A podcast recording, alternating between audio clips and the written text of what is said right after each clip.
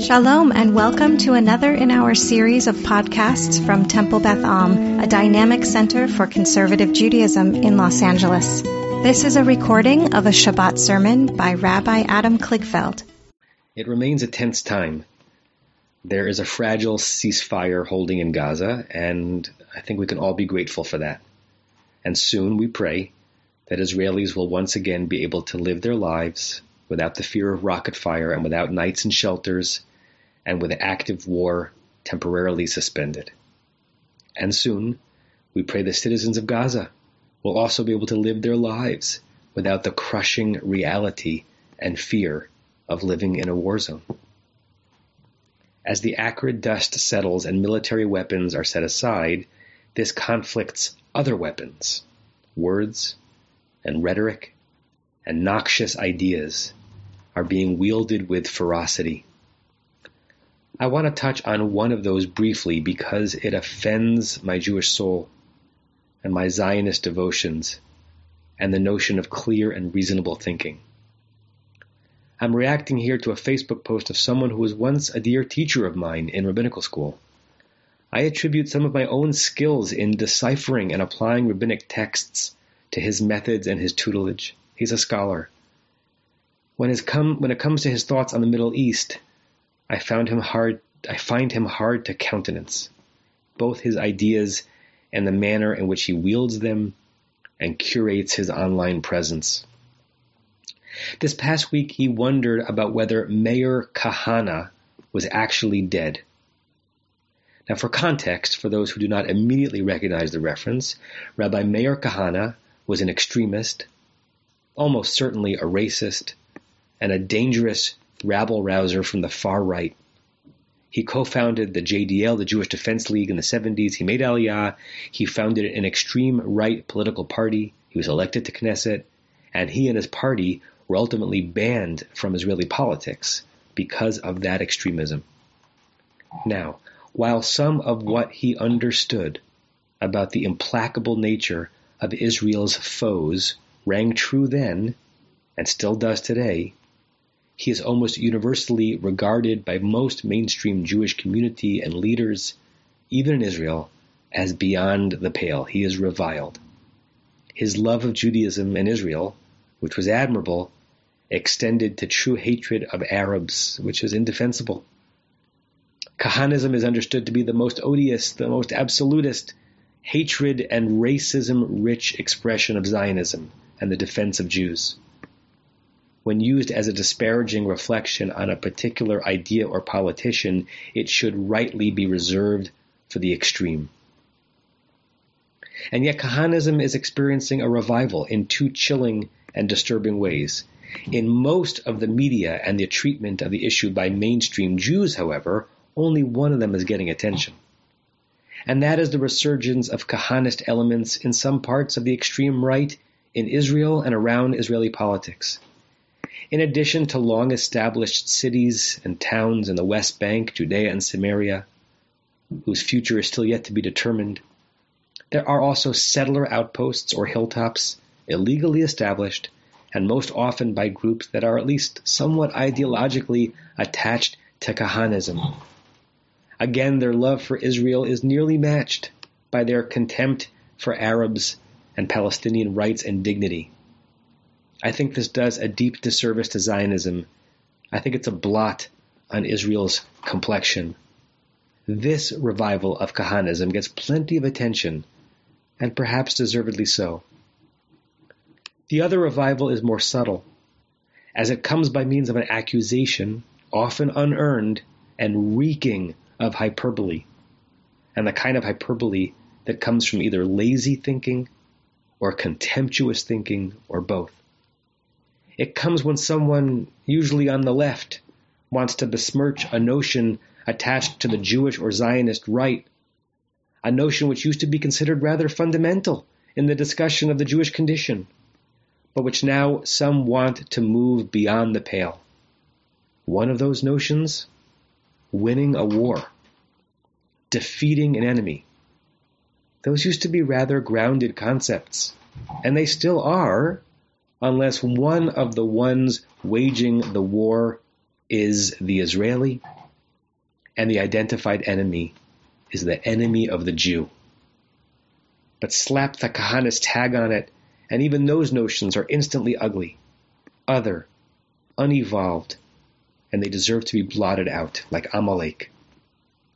The post I mentioned before stated that Kahanism was now to be found in the mainstream Newsweek magazine. What was the offense?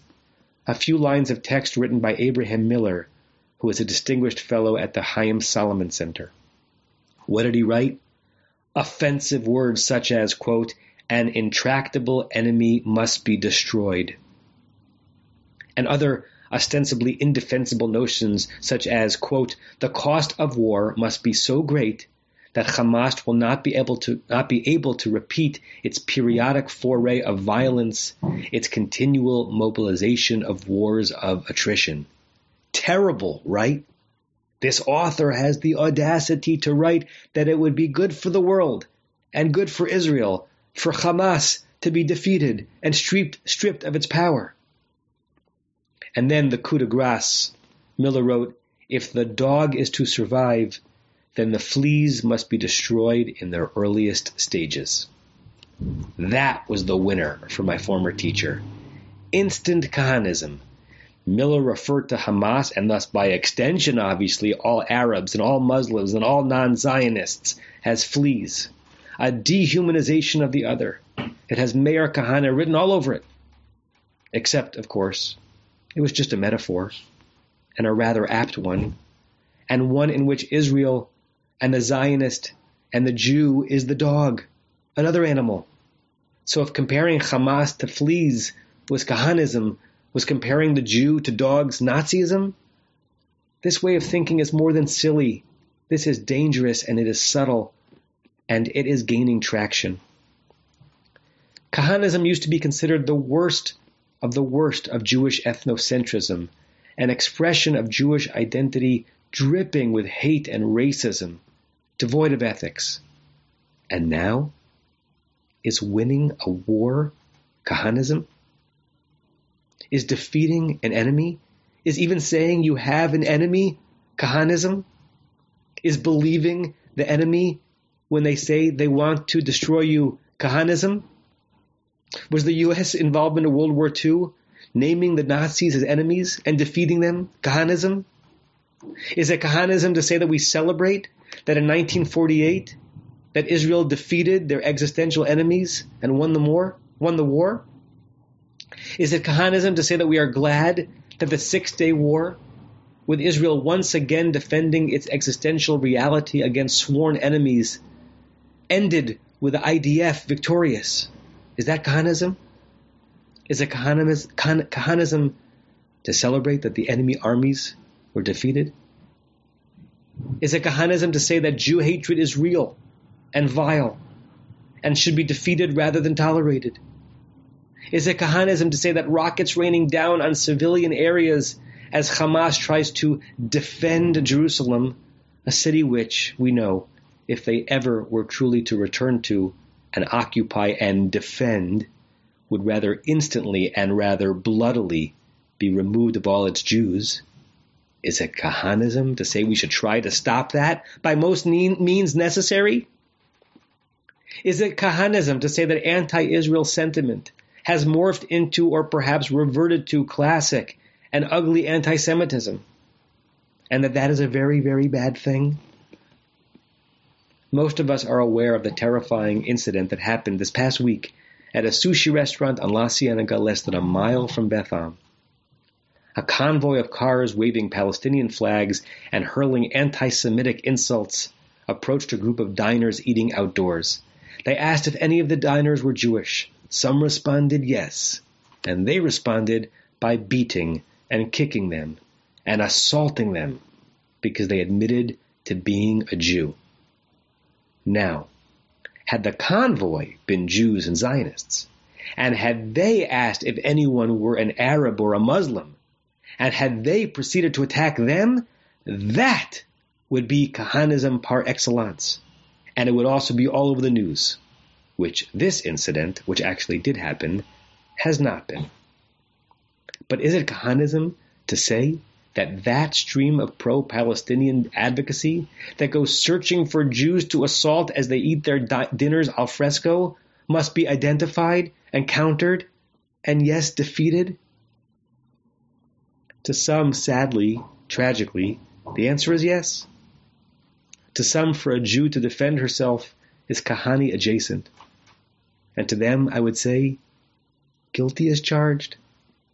And I would also say that this is preposterous and it is a bizarre, misplaced nostalgia for an era in which Jews could not, did not defend themselves.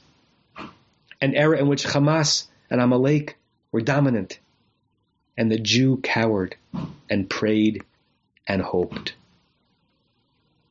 How easy and how devious it is to slap on the Kahane label or the racist label and then assess anyone's vigorous defense against that slander as proof that the slander is accurate. And yet it is happening. It endangers Jews and it endangers the Jewish state. And it endangers Judaism. And it makes it harder to identify true Kahanism when it actually does rear its head. In fact, is it Kahanism to say that Kahanism is evil and must be defeated? Just wondering. I'm a rabbi. I live and breathe Jewish peoplehood and Jewish text. And I like to make nearly all of my teaching filter through the wisdom of our tradition. This week it is the Netziv, Rabbi Naftali Tzvi Yehuda Berlin, the 19th century sage, who speaks to me. He is commenting on the well-known verse from Parshat Naso, our parsha this week, that begins the beloved priestly blessing, Yivarechecha Adonai v'yishmerecha, May God bless you and guard you. And the Netziv wonders about the connection between the blessing and the guarding. Why are they in the same verse? His insight, applicable to so much in life, is that anything that is a blessing deserves and needs protection. Otherwise, it will be perverted or lost. He gives the example of a student who is blessed with Torah but must guard it against arrogance and desecrations of God's name. And he gives the example of wealth, which can be a blessing, but mm. much but which must be guarded against theft by others and misuse by the self. I extend the Netziv's imagery to Jewish sovereignty and Jewish power and Jewish security mm. and the Jewish state. I believe all four are profound blessings and I believe that all four must be guarded on two sides. They must be guarded against true Kahanism, versions of them that are weaponized to conjure enemies that do not exist, or whose true character is far more benign than Kahanism makes them out to be. The protection of the Jew cannot be the pretense for the hatred or demonization or mistreatment of the other. We must protect against that. But Jewish sovereignty and Jewish power and Jewish security and the Jewish state must also be protected against those who are embarrassed of them or who downplay their import or worse, who demonize them and are committed to eliminating them. There are forces in the world that do not think that Jews eating dinner on La Cienega or in their apartments in Ashkelon deserve protection by Jews or by others. There are forces in the world who deem that protection to be itself extremist and Kahanist. For these rare blessings to be preserved, for our people to be protected, those forces must be confronted and, yes, defeated. If not, the blessings will be gone sooner than we can possibly imagine. Yehi Shalom Aleinu, V'al Kol Ha'olam. May there be peace upon us and the entire world. You have been listening to another in our series of podcasts from Temple Beth Am, a dynamic center for conservative Judaism in Los Angeles. If you enjoy these podcasts, we invite you to write a review on the Apple Podcast site or wherever you get your podcasts. For more information about Temple Beth Am Los Angeles, go to tbamls.org. la.org.